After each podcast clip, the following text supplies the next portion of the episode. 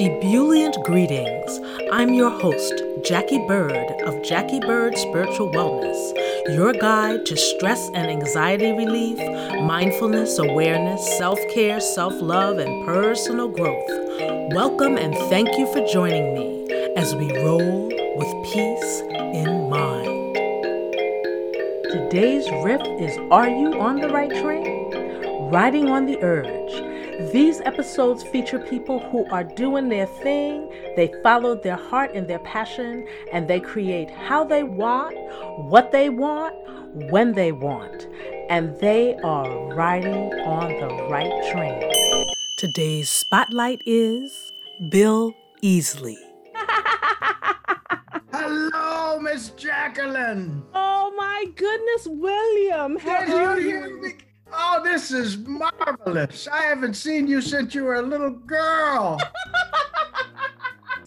I want you to introduce yourself to everybody. Tell the people who you are and uh, what it I? is that you do and where you're from. Oh, geez, that's hard. You're going to start with the hard questions. Of course. My name is William R. Easley. Ew. I was born at a very early age, and a very interesting experience ever since then. I'm a musician, a fourth generation, and I've done nothing but blow air through pipes my whole life. Don't try it at home. It's not an easy way to make a living, and I wouldn't recommend it for youth, but I wouldn't trade it for the world. And I've been able to survive all through all kind of adversities. I've been to ground zero about 500 times. Mm, and you kept getting up.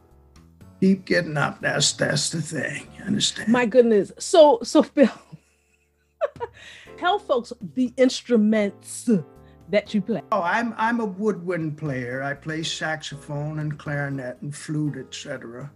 And whatever you know, whatever. If my favorite is what whatever they'll pay me to play, I that's my favorite. If it's paying, I'm playing. if he's playing, he's playing. I started with the woodwinds in general. The mother or the father of the woodwind is the clarinet. You understand? Years ago, if you were, uh, you know, you started with the clarinet. After you've played the clarinet for a while, picking up a saxophone is actually very easy, but not vice versa. In other words, Mm. with the saxophone, you can't pick up a clarinet and play it. The clarinet is much more complicated. hmm and some people hate the clarinet because it is so complicated. My, one of my great mentors, Mr. Frank West, he put up the saxophone, the clarinet case, and he'd look, and it comes in pieces. And Frank West would say, he'd say, you know, the clarinet was invented by five different people who never met each other and wouldn't have liked each other had they met each other. A lot of people don't like, but the, that which opened for me, all the people that hated the clarinet that created more work for me over the years and i was uh, most of the better jobs that i had in my lifetime where it was a job that nobody else wanted to do you see. So they would have to call me because what I, that's the way that i started. And i started i started working professionally before i ever picked up a saxophone. I started just with a clarinet and but i was in my mother and father's band. And it was like in eighth grade i started working you know and back Wow. Let me back up a little bit because I want to talk a little bit more about the clarinet because, you know, I think, at, at least for me as a child, I wanted a clarinet and I kept asking my parents, could I have one? And they kept saying no. they were um, smart they were smart That was your first instrument. I didn't know that. when you talk to me you understand everything you say triggers stories Oh, but I have to jump in because the thing about it is, Bill, all right. I know Bill from a show called Sophisticated Ladies. It was the know, music yeah. of Duke Ellington, Sure, right? yeah, And and we did a tour. We were on a bus. oh that was great yeah right and and and bill was one of my you were one of my saviors on that trip because we would be on the bus we'd be traveling five six hours and then we'd have to get off in a city and like so like a lot of times i didn't even get to go to my hotel room i had to go straight to the Right. theater right as the Yeah. dance captain but you would tell these stories that just went on and on and on and on and it just really helped kill the time. Oh, you know, okay. It was, it was, right. yeah. I don't know if you knew that. It was, it was kind of like, it was kind of like, Daddy, tell a story. You know, Yeah, well- back well- there talking. You know, all y'all Yeah. would be, all the musicians would be talking, and then you would go into a story, and it I, would you know, all my friends they say, don't ever ask me a question unless you have about two hours to waste. and that's and I understand, and I'm working on that, believe it or not. Well, I'm gonna be jumping in and jumping in because this you Oh no, no, stop me! us. You, in order to get in a word, you're going to have to jump in. You understand? Because when you say something, it's going to take me all the way back. And this is a true story. And there, there's see, as a kid, I, and I remember, I connect all the dots of my life. So when Ooh. little teeny kid. Well, uh, you know, I grew up in a small town and primarily white population. Where was that? Where was that? Olean, New York, upstate New York, near Buffalo. We went there with sophisticated because the university, St. Bonaventure's, is there. And on that tour of sophisticated ladies, that was one of our one nighters that we went. Ooh. Okay. Going back to the clarinet and how I gra- um, gravitated toward the clarinet. It starts with a couple years before then. Me and my cousins went to see the movie King Kong. You understand this? Black. Oh yeah. This is uh, probably the original King Kong. Yup. But we were little kid, you know, maybe seven. It, it was back in those days, and in this town, kids could kind of just go on their own and go to Mhm. on their own and so and so. So I had to be maybe maybe eight, eight years old, and I'm with my cousins, and we went to see King Kong, and it's uh, right, not in the just getting toward evening. So we're sitting there with our popcorn, and King Kong came on that stage. We ran out of the theater. he scared us to death. He was, yeah, he was huge, yes, it man. was huge, and it took up the whole scale. And we and we ran. We we went home. We went home. You know, and so. You know, the, our parents and my sisters, and so they, wait a minute, the movie can't be over yet. And so I really was embarrassed that I was frightened. You understand? I was very yeah. embarrassed that I was frightened by this, you know, whatever it was, gorilla. And I, I Yeah. an- a nightmare about it with a gorilla and me, with me and my father in the kitchen, and this gorilla comes in, you know. I mean, shortly after this, you know, just, so I, but I felt really embarrassed because I, I, I had a bunch of sisters, you see. Oh, okay. Where were you in the li- where were you in the lineup? bottom. You understand? I have Oh. explains, you know, some of this. You understand? I'm the youngest, and I got I. But everybody wants to make sure that I'm this tough, gruff, you know, rah, rah, be, you know, good, couldn't know. Oh. And as a, if somebody called me the N word when I was a kid, I I was I had to go beat them up. That's way from a. That's why I'm so gruff now because I was taught to be. You know, because that is funny. You do have a gruff exterior. Like I remember when I yeah, I remember when back in you know because but you know what, you weren't the only one. A lot of the a lot of you cats oh back, yeah. back in that you know y'all acted all Yeah, yeah, it's a certain, it's a certain, yeah. Yeah. it's a generational thing. You understand? Okay, okay. But- Because y'all definitely all, all you Yeah, musicians no, had you're that right. thing. You're right. and you a- had it. We'll But once talk but. We'll, we'll get but, but wait, but once but once you decided that you were going to you know, like I had to be approved. Like once I was approved by you guys, then it was all good. Then it was Oh, then yeah, I was yeah, you- then I yeah, well, belonged you- to all of you. And that's when I look back, and I realize I've been around so many characters, so many, many characters, and I was a lot of time for many years I was around That's much so older guys than me. You see. Yeah. I want to ahead. go back to the the King Kong story. Oh, King Kong. Oh, yeah, home. the- the- yeah, yeah, yeah. I'm gonna go I'm gonna to- finish that. So, okay, now, and now you got to realize this is back in the 50 and and my, so my sister is a senior in high school and she's playing in the talent program. You know the you know the high school puts on a show Oh yeah, talent show in the yeah. 50s, now upstate New York, but people have to, it's hard to believe, but back in those days, the, it was a minstrel show. You understand? With with men with black black face and their lip, you know, but they were white people. My sister was probably the only black person in She just played the piano. But the theme of the show was wow. minstrel show where you got N men and the guy, hey, who was that lady I saw you with last week? That was no lady, that was your wife, and so and so, you know, one, mm-hmm. you know, and then, but one of the N men, and I, I, use the term N men, for those yeah. who don't know, in a minstrel show, you had these people the you know sitting at, at both ends that you may have two or three on each side but they're in blackface with the hmm. white you know white lips and so on so on so on so so but and they're mimicking you know their characterization of black people you see.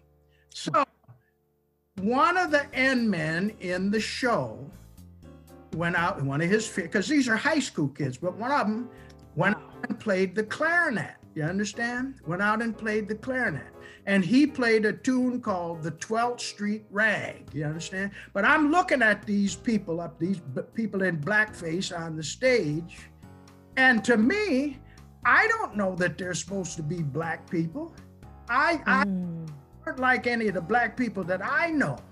So I leaned over to my other sister who sit, we're sitting in the audience, and I leaned over to my sister and I said, I said, you know, he's pretty good for a gorilla.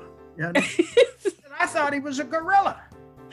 and and and and my main point, I was trying to prove wow. that I'm no. He doesn't scare me. You understand? It's a gorilla, but he plays pretty good clarinet. You understand? So, oh wow, a dude called, and so by then I'm like, eight or eight, nine years old or so and so and so. But he played the 12th Street Legacy. Oh, diddle diddle diddle diddle diddle diddle That's the 12th Street Rag. Yeah. You know? So, but that's what he played, you know.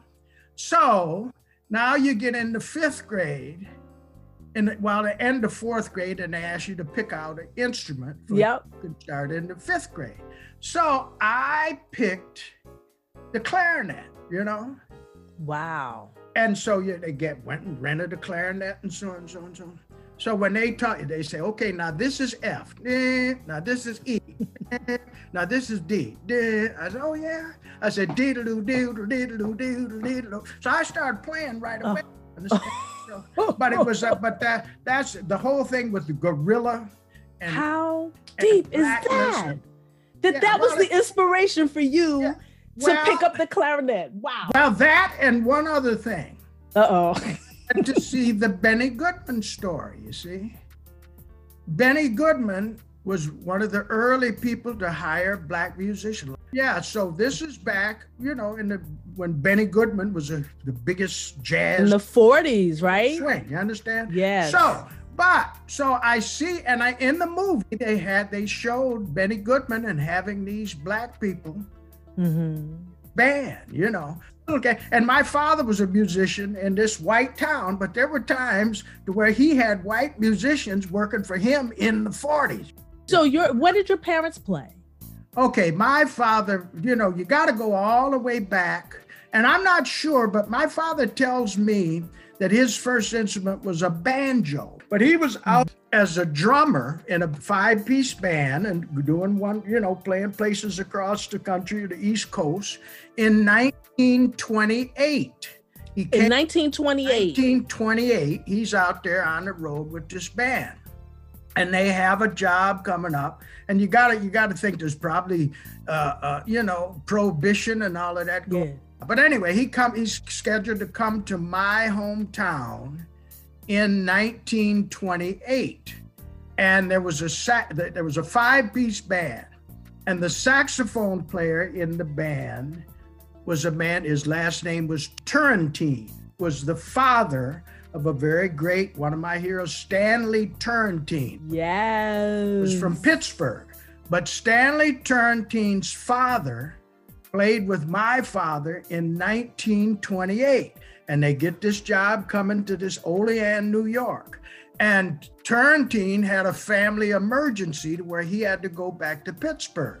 So they needed a saxophone player in the band. So my mother's brother, Dar, played saxophone.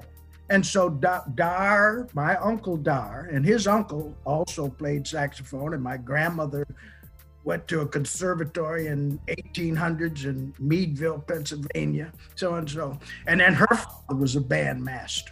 But my uncle Dar made this gig with my father's, and so he met my mother. That his, his sister played piano, and he met my mother in 1928.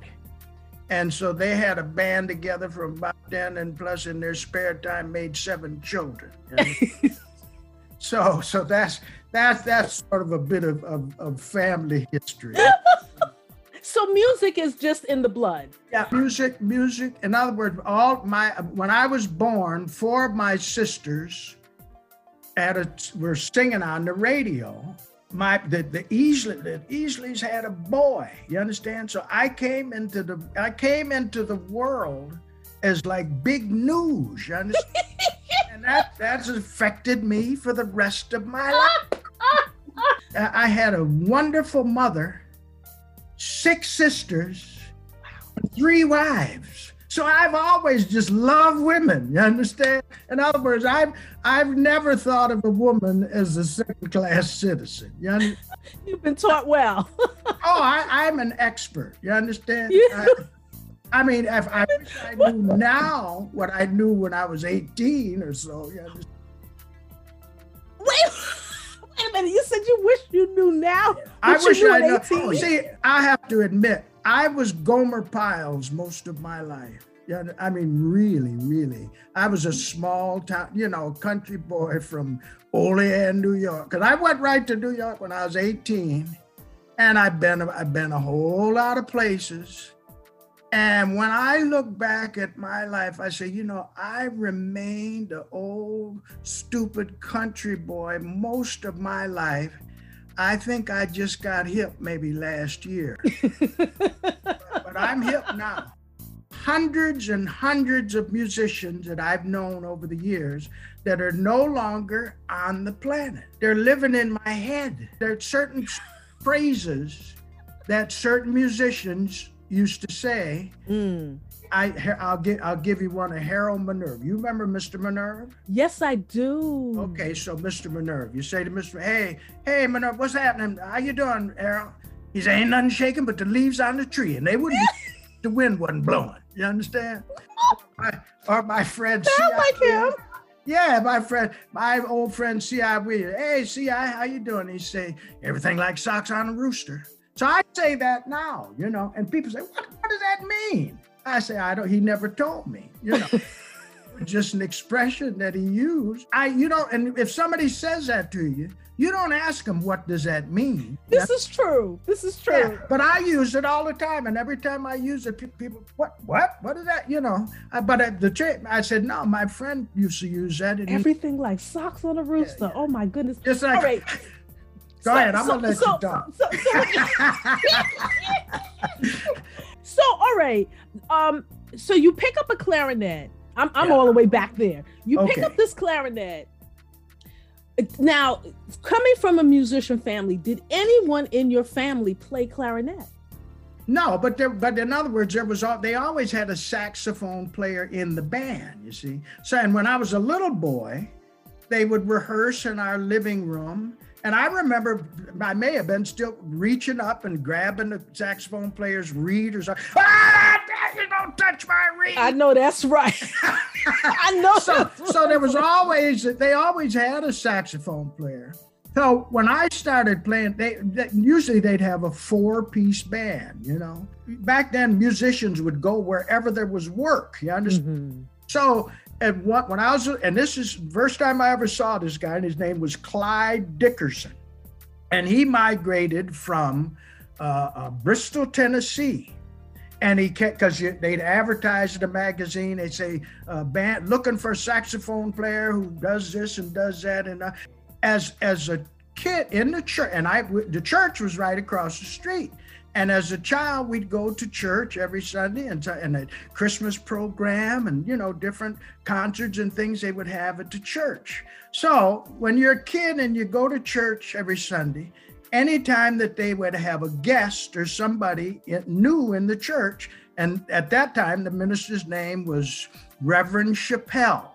And so Mm-hmm. Chappelle would say, We have a guest with us tonight, and from you know Oklahoma, and he's coming this. And would you have a word for us? And the person would stand, Oh, thank you, Reverend. I enjoyed the service this morning, this afternoon, and I'm going to I want you to pray for me, and I'm going to pray for you. And I really love this service this morning. So I'm sit so Clyde Dickerson, first time I could see Clyde Dickerson sitting there in the pew, and he's bald headed, and he's got this tenor hanging from his neck, you know Yeah. Just says, we have a guest that's just come to town and he's going to play for his saxophone us tonight. And he says, Would you have a word for us, Mr. Dickerson?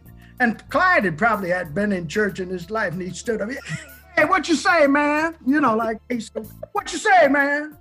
And I remember they pretty much had to put me out to church, you understand? I, to this day, that's the funniest thing I ever heard. You know? So you just started laughing. Yeah, I mean, everybody laughed, but I mean, I, to, as a kid, that was hilarious to me. You know, he said, "What you say, man?" Like that. You know, Yeah, yeah, yeah. when he left, he was the doorman at the Watergate Hotel. This is long after I'd left home, and then he left Olean and he moved to Washington. He was a doorman for many years at the Watergate Hotel. In Washington. Watergate break-in occurred. That man that found the, the you know, that that found the unlocked door, Yeah. he he worked there, to, and him and Clyde were friends. He had to hide out at Clyde's apartment for about two weeks because it's because before Yeah. they didn't want the story, Wow. and they were going to murder this man before the story of Watergate broke. Wow. That's where he was high with my guy that I knew very well, Clyde. And uh, by that time, Clyde's nickname was Watergate Clyde. he was a character that that uh, you know, and because that one of the first wild characters, and I've known hundreds and hundreds and, And hundreds. I know you have Yeah, because yeah. you're one yourself. Well, no, th- but see, th- this is the thing, I- and I'm talking. See, I'm I'm I'm into human growth. Human growth and development is my favorite subject. And when I think about it, I say, you know, and this this is not just me, is everybody. You eventually become a product of everywhere that you've been and everyone that you've known. You understand?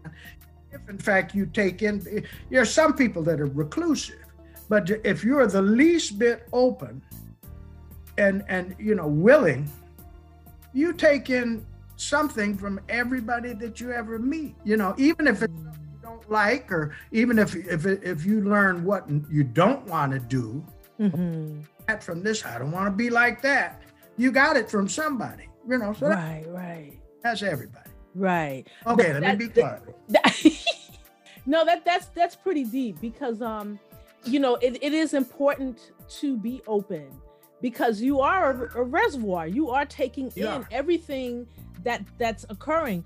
But what I think happens to some people is they take it in and they keep it in. They don't they don't Wow. know that they don't have to absorb everything. I'm, and I'm speaking yeah, yeah, the that- that- empaths you're of the right. world. You're right. You Yeah, don't have to and I absorb bet- uh, everything. Boy, you grown up. You, you got I grew up a little bit. you're a lot smarter than you were 40 years, 20 years ago. You understand? And that, and you're right. You're right about it. But th- but that this is something that I just I- in my 70s, I've just figured this out that I never really thought. See, some people are very closed and and some people don't even really want to be bothered with no they couldn't care if they said hello to you or not you understand Mhm.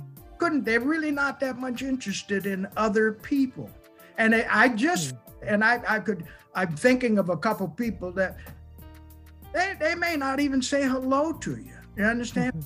really not they're they're not interested in talking to you they have no and I've, I've i've just figured it out there's certain people not a lot but a few people and i've finally accepted the fact well they, they don't want to talk to me i, I want to talk to them but they don't want to talk to me and it is their right to not talk to me you understand Mhm. I'm very aggressive and very, you know, but, but you know, you, you, as you said, I sometimes people run when they see me come. You I didn't say that. You did. yeah. Well, you inferred it. All right. but you know, Bill, you touched on something that is is I find fascinating in the sense of this whole thing about age um what you just shared about in your 70s and coming to this this realization oh, yeah. you have to like, keep I think, growing oh you have to keep growing i think that people and, and, myself included when you know being at when i was younger particularly in my 20s and 30s you know we look at people that are older and we think that you stop growing after a certain point because people that are older seem to be very closed and not really yeah. open to wanting to learn new things so you no. get this impression you know like from childhood on up that people over a certain age are dead already you mm-hmm. know and that they don't continue to grow and that that they they know everything That's and true. you know for you to make that statement about in your 70s coming to this realization lets people know that you know every you're still evolving it doesn't matter what age you are right, if you right. are breathing whether you want to or not you're evolving yeah. in some form or fashion some, absolutely it may absolutely. not be in the direction you want to evolve in no you have to figure out figure out what's next in the human brain as in the universe past present and future all exist simultaneously only yes. thing we got time here because we got a clock and we're rotating on an axis and we're going around the sun. So we have to measure time. We have a lifetime, you know, be it 20 years or be it 100 years. We have a period of time. But our spirit and which and we understand it in our mind, past, present, and future all exist simultaneously. In other words, yes. I'm having a bad moment. If bad, you know, pandemic and so on, so on, so on, so on. Because every time I'm thinking about that, I can go back to a better time. Boop, just like that. I'm on a yeah. sophisticated. We're down in Jackson. You understand? Boop. I mean, vividly. Yes. Maybe everybody can't do that. You know, I'm not sure. But I know that I can go back. I visit. I visit my mother. I visit my father. I, mm. you know, people that have been gone in my head i can go back and relive that experience just like just like is happening right now you know and i'm glad that you're saying that because we don't under we don't realize that anytime we have a recall we're recalling something that happened and we get emotional it's right. because in your mind it's happening in that moment well, that you are re- uh, okay. recalling it you are yeah you use a good word there you say emo see in other words not only should you remember the detail, you got to remember what it felt like. Yes. I try to visit the good times, you know, because yes. See, and not not only when you get older, and the truth of the matter, see, feeling good is a full-time job. You know, the oh. whole idea is to feel good. You understand? I feel good. Feeling good is a easy time job. Full-time oh my job. God, Bill, that's like that. That is riches right there. Feeling full job, full time, full time job. And, and I have role models. One of my best friends lived to be 98. You know, I've, I've known a lot of people that had a lot of longevity. So not only do you learn what to do from those people, but you also learn what not to do. Yes. So right now, here yes. 75, but I'm th- tomorrow's not promised. But as I say, I'm easy to go back to the past and relive things, and that you're in the now. But you also be have, have to be able to project into the future, and you have to visualize. If in fact I'm still here at 90 or 95 or 100, what am I going to be? What am I going to be when I grow up? You understand? Way back when I was a kid, before I left home, and back in those days when the uh, minimum wage was a dollar an hour or something, like, I worked construction right after I got out of high school to save my money to go to New York. And but I'm making three dollars and thirty cents, which is a whole lot of money. But my sister had, was already in New York, and she had worked with a guitar player that had been a studio musician. He was white, but he gave up his studio work because he wanted to be a star. She said when he was a studio musician, he made a thousand dollars a week, a thought, which was unheard. That was like a million today, you know. But yeah. But at 15 years old, I said, I said, you know, this guy did it all backwards. What I'm going to do, I'm going to go to New York and I'm going to become a star first, and then I'm going to give all, and I'm going to become a studio musician, and I'm going to make $1,100 a week. Way back when I was 15 years old. Fast forward to those days of those bus and trucks, or the plan had been gone a million di- different directions since then. It wasn't quite as simple as I had planned it. no matter what I was doing, and if you're on the road and you get a per diem check and you get a, That's right. when I would add up my money, it would be eleven hundred dollars. I said, "Damn, this ain't the same eleven hundred dollars that I dreamed of." Even pay the mortgage. You understand? But Well, it you was know what? eleven hundred dollars. I just talked to another musician who gave a similar story in terms of getting exactly what he asked for and Exactly. realizing that Yeah. he had to redo You got- the you got it. request. You have to reset it, unless you have to start off with a a, a whole lot bigger goal. you know? exactly. But the Think truth of the matter, it is attainable, and you know, I've I've never, even though I come from a music environment, so but I've never tried. I've never took any pride in thinking like a musician. You understand? I'd rather think like a plumber. You understand?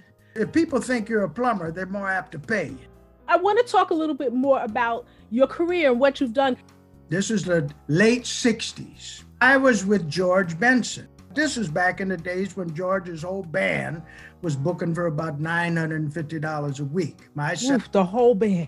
$150 a week. We stayed mostly in rooming houses for $13 a week, $14 a week. And that was the greatest two years of my life. In Memphis, I went there cold turkey, but I worked with Isaac Hayes during the during the heyday and during Shaft and all of that. So I'm Oh my.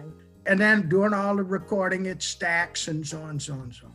You were part of that crew, the Stax crew? Sure, sure, sure. I migrated to Memphis when I was about 25 years old. I lived in Pittsburgh for a short period of time, but I knew I had to get out of Pittsburgh. Furthest place I could get from Pittsburgh was Memphis, Tennessee. I knew there was some music going on. When I get to Memphis, by the time I get to downtown Memphis, I had a $20 bill in my pocket. And I didn't know one soul in that town, you know. So I, I got a room at the YMCA for $13 for the week. And I asked her, where's some cats playing and blah, blah, blah, you know, blah, blah. So I first place I went into, there was a drummer that used to be with Jack McDuff by the name of Joe Dukes, who, who was from Memphis, and he happened to be back in Memphis, sort of trying to get away from his habits, you know. And Mm. and into Joe Duke. So out of knowing no one in that town, I use the term all the time, divine intervention. Oh yes. I can get I can tell you about 500 stories about divine intervention. So here I am in a town to where I don't know one soul. I got to Memphis, Tennessee on Tuesday. By Friday, I'm working seven nights a week. So you get to Memphis, you have twenty dollars in your pocket, you know no one. Seven You're- by the I paid my rent. Well, that's what I was saying. You pay Yes. your room, you have seven dollars. Yeah. And you're working, you're working on Friday. So now to end that period, what was your mindset? Did you did you worry or did you know No. that you were going to be able to, to make it No. through? let's talk about ground zero. Some- Sometimes in your life, you go to ground zero, but you learn a lot going from You From- sure do. zero. You can build a whole new building. You understand? I knew. Push come to shove, I'm got good health. I can I can wash dishes. Many times a show a gig come to an end. I said, well, I can go stand on the street corner and get a cup and play. But I've so far I ain't never done it yet. You understand? Boom! Something will come up. One door closes, another door opens. But that's been your philosophy. What I'm trying to get at. From life. Aha. One. The key to everything is gratitude. You can talk forever about what you don't have. If you all you got to do is be grateful and more stuff comes to you, more stuff. I'm I'm living my best life. What are you currently doing these days? I've never had a band. I've never been a band leader. I've made records accidentally, and I have about six leader records as a leader but and they all got all of them ended up being in the top 10 of airplay on the jazz stations and so but i've never had never had an interest in being a band leader or anything like that and i really wasn't that much interested in making another record because the whole music business has changed now yeah no, but my last record was a million seller. Did I tell you? No. Yeah, I got a million of them in my cellar. but uh, anyway. Walk right into that. I should know better. Right just, just, just, that was a joke. That was a joke. Just walked right into that. Oh, oh. anyway, but plan on making a record with some, not in New York, but with the what's available here, and there's some cats that can play everywhere. So, but the right. where are you now? Oh, are you Durham, Durham, North Carolina? Okay. But the name of the record is about. It's not just about some music. It's about a philosophy of life. The name of the record is going to be called "No Matter Where You Go." There you are. That's right. Peace is, is here. You understand? Pieces, yes. You don't go somewhere looking for some peace. You know, if you ain't got it where you are, it ain't gonna be. It ain't over there. Just like we said, feeling good is a is a good time. Full time job. I wanted to ask you a question about practice. You play many instruments. I don't play them all every day. No.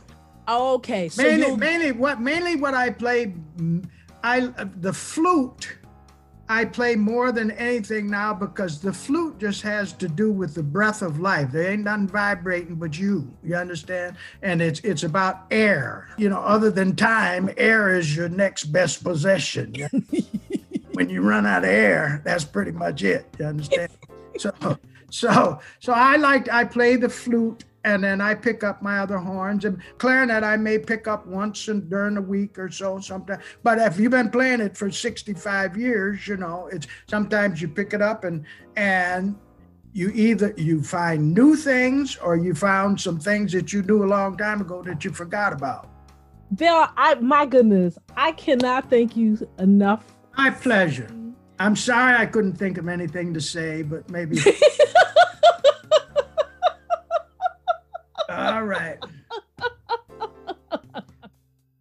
what fun. He's so much fun and so f- joy filled, it's contagious. Look out for Bill's album. It drops in March. It's called Diversitonic. You heard him reference Wherever You Go. And there you are. Those are two original tunes on his album. Make sure you check them out. Go to billeasley.net and learn more about this incredible, legendary artist. I hope that you enjoyed that and was thoroughly, thoroughly inspired and uplifted by what you heard.